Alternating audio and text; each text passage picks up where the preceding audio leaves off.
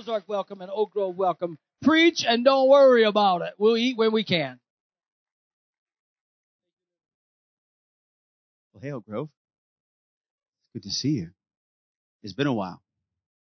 I, uh, I do bring greetings from Tracy. I know everywhere I go, that's who people really want to see. And um, followed closely by my children, those of you who know and have met Jace and Sawyer. And uh, I'm just along for the ride, and I love it. I love it. I love it. They just keep letting me tag along, and I'm happy. But uh, my family is here with me in Springfield. Uh, many of you know my parents are now stationed here working with AGWM. They're out of town, out of the state this weekend, so we're just crashing at their place. And uh, my children are recuperating from all the, the seasonal crud that's going around, so they are unfortunately not able to be in house today, but they are certainly with us in spirit, and they, they do love the Oak Grove family and hope to uh, see you again very, very soon. And um, I've just been thinking the last few weeks, a lot happens in 20 years. A lot happens. I mean, Pastor Ron and Miss Melissa started pastoring here before Facebook existed. And now we're live streaming our worship services every weekend to Facebook. It's staggering to ponder how the world has changed since 2002. I know all of you in your lives and your families, you could think back over that time and you could be just as staggered as I am. But some things never change. They never have. They never will. The Bible tells us that Jesus Christ is the same yesterday and today and forever. In fact, we rely on that promise because the Word of God does not change. So if you haven't already, open up your Bible to Matthew chapter 9, verse 14. The Gospel of Matthew 9, 14. This weekend is a time of celebration. I've enjoyed every aspect of the celebration so far. It's, it's just wonderful that the entire church family can rally around this moment and take full advantage of the opportunity that we have the gift that we have in pastors like the Morans. This morning we honor the faithfulness of a couple who said yes when Jesus called them. We look back on their time here so far and we say thank you. We say thank you to them and we say thank you to Jesus for all that you have done in and through and for the Oak Grove family over the last two decades. But this 20 year anniversary weekend is also an opportunity to look ahead. That's why we see the graphics and the, the updates and take the pledge forms for the new Student Ministry Center because moments like this allow us to slow down, to take it all in, and to see the road before us with greater clarity. I don't, I don't say this every time I preach, everywhere I go when I preach, but I really do believe that God has given me a message for this specific moment. Because Oak Grove, you've reached a turning point. The church universal, the big C church, as we like to say, is at a turning point in 2022. And as always, again, some things never change. We can look at the life and the leadership of Jesus and find our way forward. We're going to jump into the Gospel of Matthew, just a brief piece of it today, at the point in the story where Jesus started ruffling feathers. It turns out Jesus didn't just come to teach and to prophesy. He didn't just come to heal sick people and cast out demons. He came to forgive sinners, even tax collectors. And that was unsettling. In fact, he was so unsettling, especially to religious people, that both the Pharisees and the disciples of John the Baptist, think of how wide a spectrum that was if you've read your Gospels anytime soon. Neither one of those camps were sure what to do with Jesus. One more time, some things never change. Jesus is still saving sinners and he's still unsettling the self-righteous. With that in mind, look at what Matthew wrote next in his gospel. Matthew 9:14 the Bible says, "Then John's disciples, John the Baptist's disciples came and asked him, they asked Jesus, "How is it that we and the Pharisees fast often, but your disciples do not fast?" Jesus answered, "How can the guests of the bridegroom mourn while he is with them? The time will come when the bridegroom will be taken from them, then they will fast. In the meantime, let's have a mariachi party." Jesus went on to say, no one sews a patch of unshrunk cloth on an old garment. The patch will pull away from the garment, making the tear worse. Neither do people pour new wine into old wineskins. If they do, the skins will burst. The wine will run out and the wineskins will be ruined. No, they pour new wine into new wineskins and both are preserved. So Jesus used two analogies here to illustrate the point he was trying to make. The first one was, he said that you can try, if you want to, you can try to patch an old garment with unshrunk cloth. And what you'll do is you'll just only make things worse. Or you can patch an old garment with a piece of cloth that has already been shrunk, and you can actually then give life to an otherwise worthless article of clothing. In the same way, he said, you can put new wine into an old wineskin if you'd like, but if you do that, you're only going to ruin the wine and the wineskin. Or on the other hand, you can put new wine into a new wineskin and preserve both. And what Jesus was telling the disciples of John the Baptist and through them telling the Pharisees, telling anybody who had ears to hear what he was trying to say, he said, you're trying to use an old way of thinking to understand the new thing God is doing. Because Jesus understood that the Pharisees, they respected men like Moses from their ancient history as a prophet. And even in those current days, John the Baptist, he was a prophet in his own right, and his disciples respect, respected him as a prophet. But they couldn't fit Jesus into their prophet box. Because Jesus was not, he is not just another prophet. He was. He is the embodiment. He is the fulfillment of every prophecy God had ever given his prophets about the Messiah. He is God's son. He is Emmanuel. He is God with us. In other words, we will never understand what God is doing if we don't recognize Jesus for who he really is. You and I will always miss out on what God is doing if we refuse to let Jesus do what he does. If you demand that Jesus fit inside your understanding, something or someone will one day ultimately come along and tear you away from him. If you insist that Jesus align his will with what you want for your life, you'll never be able to handle the new wine he wants to pour in and through your life. Because the old you cannot contain the new he wants to do. New wine needs new wineskins. So here's the takeaway. Number one, God is doing something new. But will you let him make you new? God is doing something new. But will you let him make you new?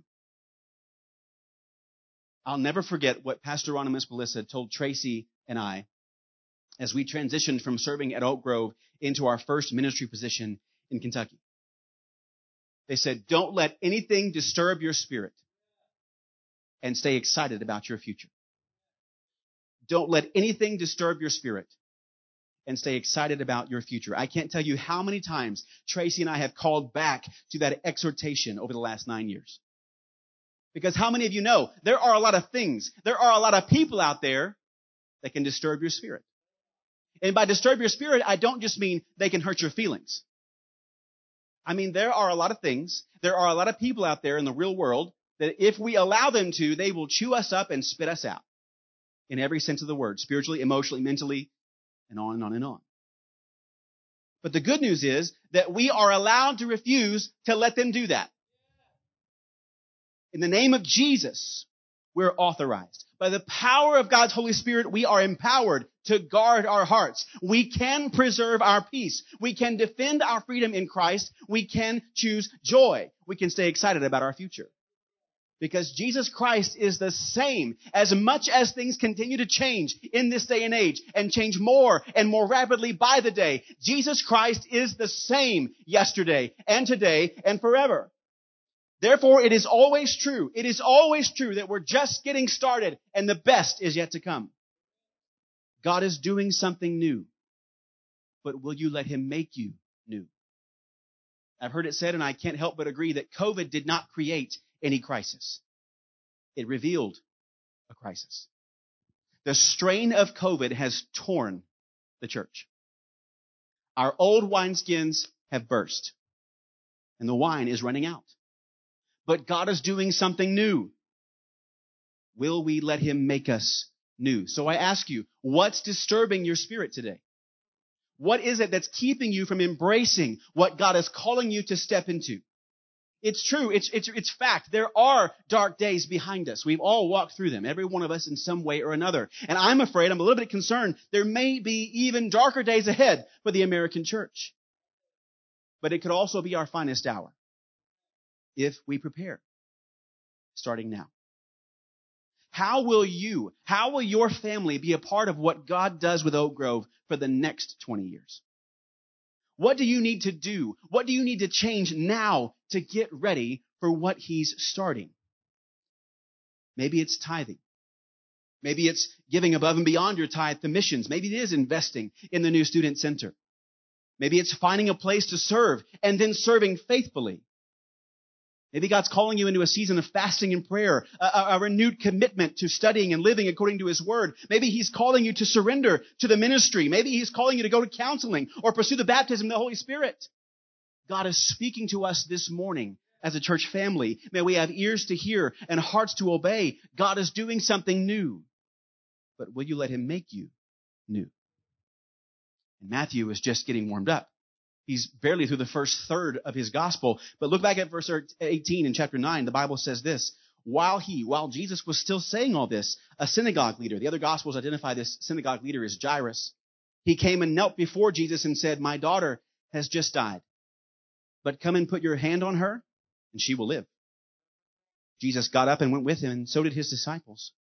Just then, a woman who had been subject to bleeding for 12 years came up behind him and touched the edge of his cloak. She said to herself, If only I touch his cloak, I will be healed. Jesus turned and saw her. Take heart, daughter, he said. Your faith has healed you. And the woman was healed at that moment. When Jesus entered the synagogue leader's house and saw the noisy crowd and people playing pipes, he said, Go away. The girl is not dead, but asleep. But they laughed at him. After the crowd had been put outside, he went in and took the girl by the hand, and she got up. News of this spread through all that region.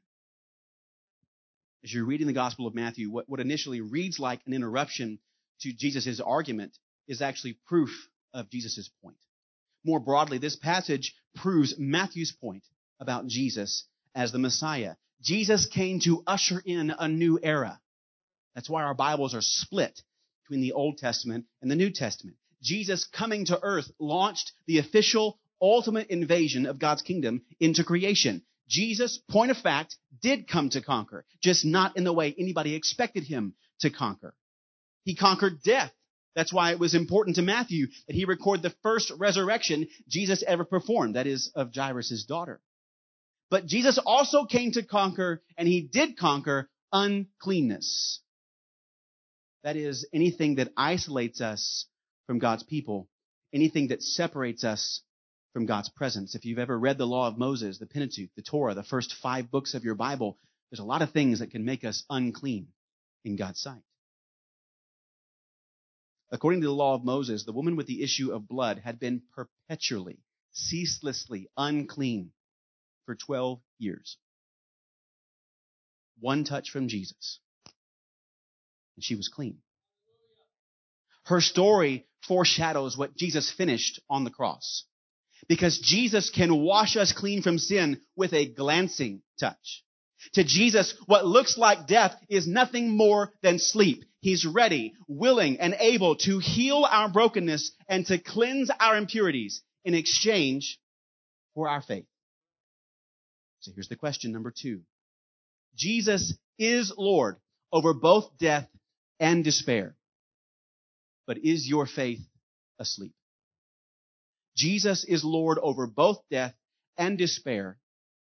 But is your faith asleep? I've known Pastor Ron and his family. I've been connected to the Oak Grove family now for almost 14 of the last 20 years. And there are a lot of at that moment kind of events that have marked my life during that time. As Pastor Ron alluded to, I remember meeting my wife here in this building in the fall of 2008, my very first semester at Central Bible College. I remember seeing her walk through that door right there for the very first time, as if it was yesterday.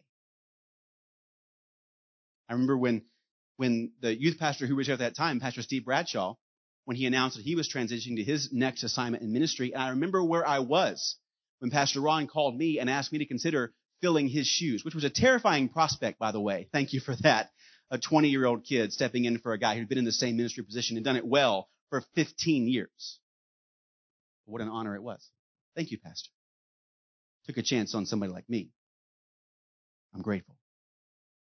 I remember the day I walked into Pastor Ron's office to inform him that God was calling Tracy and me back to Kentucky. I I'm a pastor's kid. I've been a pastor my, my entire adult life to date. And I can tell you this, I've never met a pastor who, who encourages and supports their staff members on the way out the door the way the Morans do. It wasn't just the way that they encouraged and mentored and pastored us while we were in motion, while we were moving away. It's that they stayed with us.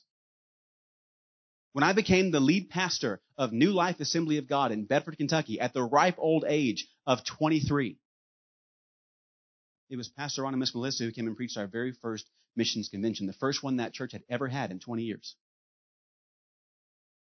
It was while they were there, it was Miss Melissa's idea. She said, you guys are on the main drag here in this small town. You should repaint the outside of your building and make it pop. And in fact, the next year in 2014, Oak Grove bought a team that did just that. Gene and Nancy Lieber on that team.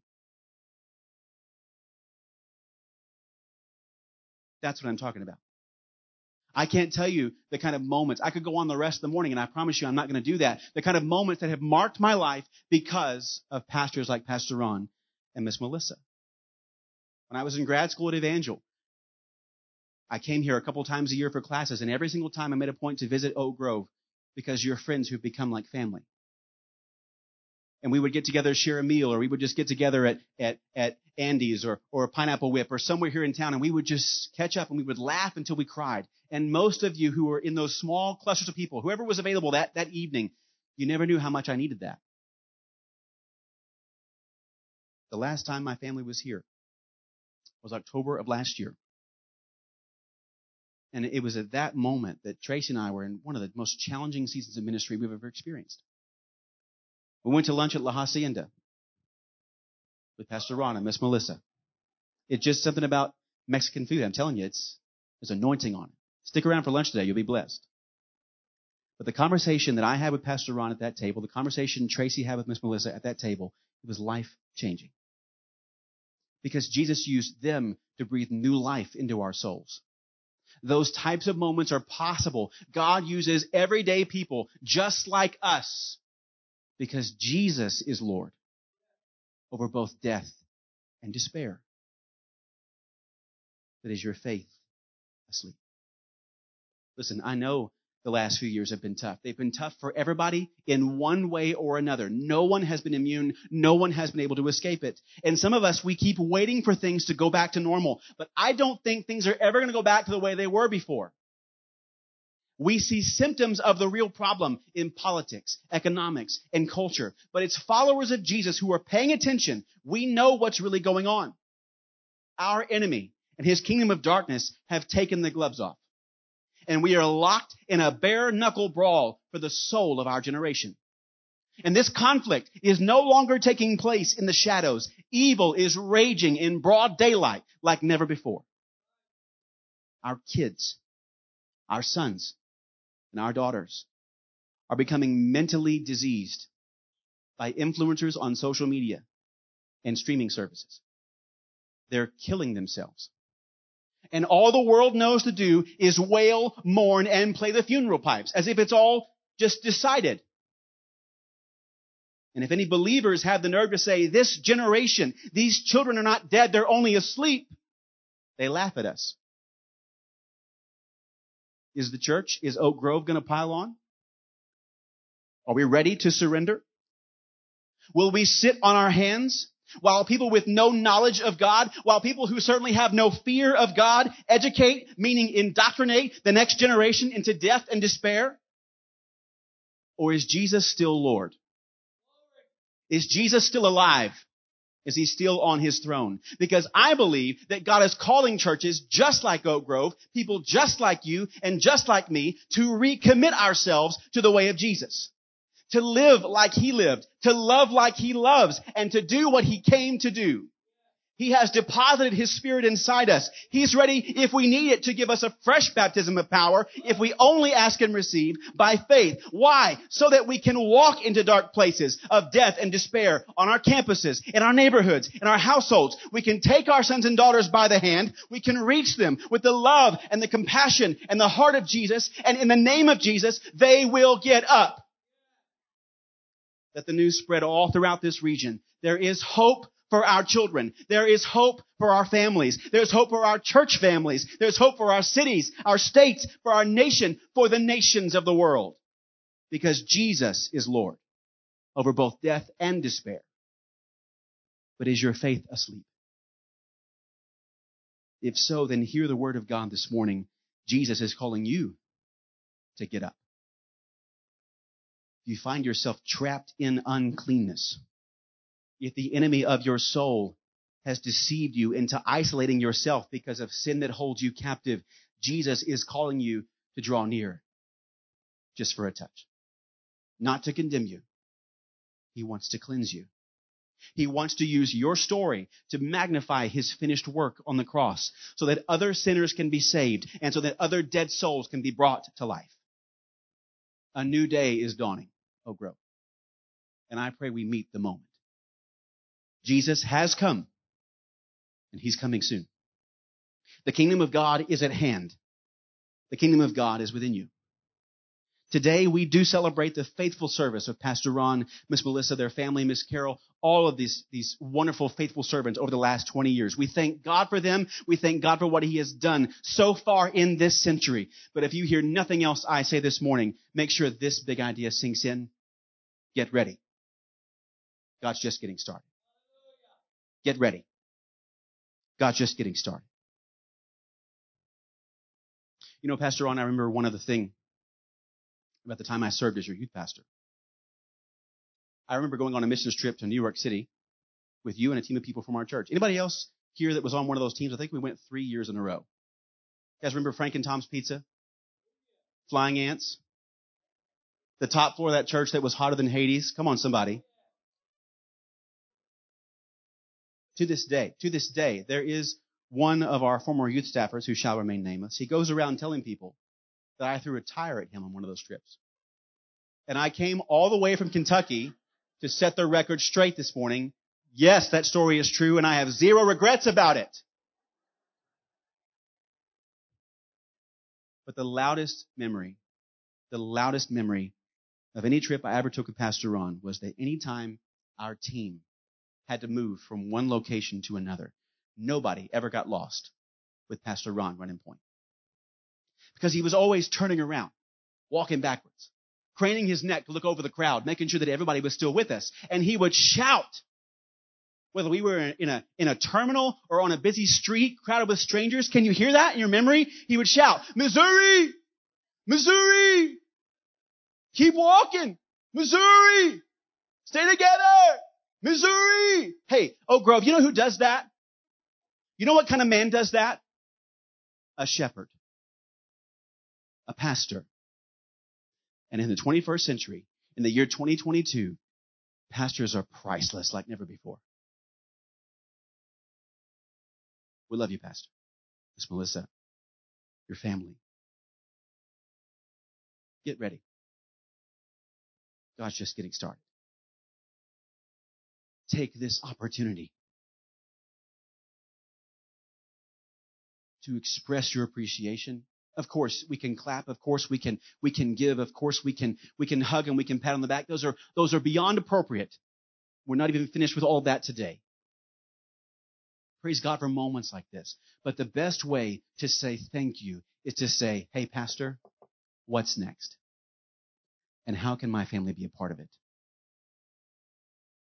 God is doing something new. But will you let him make you new? You cannot patch the holes in your life with anything but Jesus. You cannot contain the future God is calling you to step into with your old way of thinking or your old way of living. It's time to surrender. It's time for a new wineskin. Don't let anything disturb your spirit. Not politics, not culture, not economics, not any of it. Stay excited about your future. Get ready. God's just getting started. Jesus is Lord over both death and despair but is your faith asleep?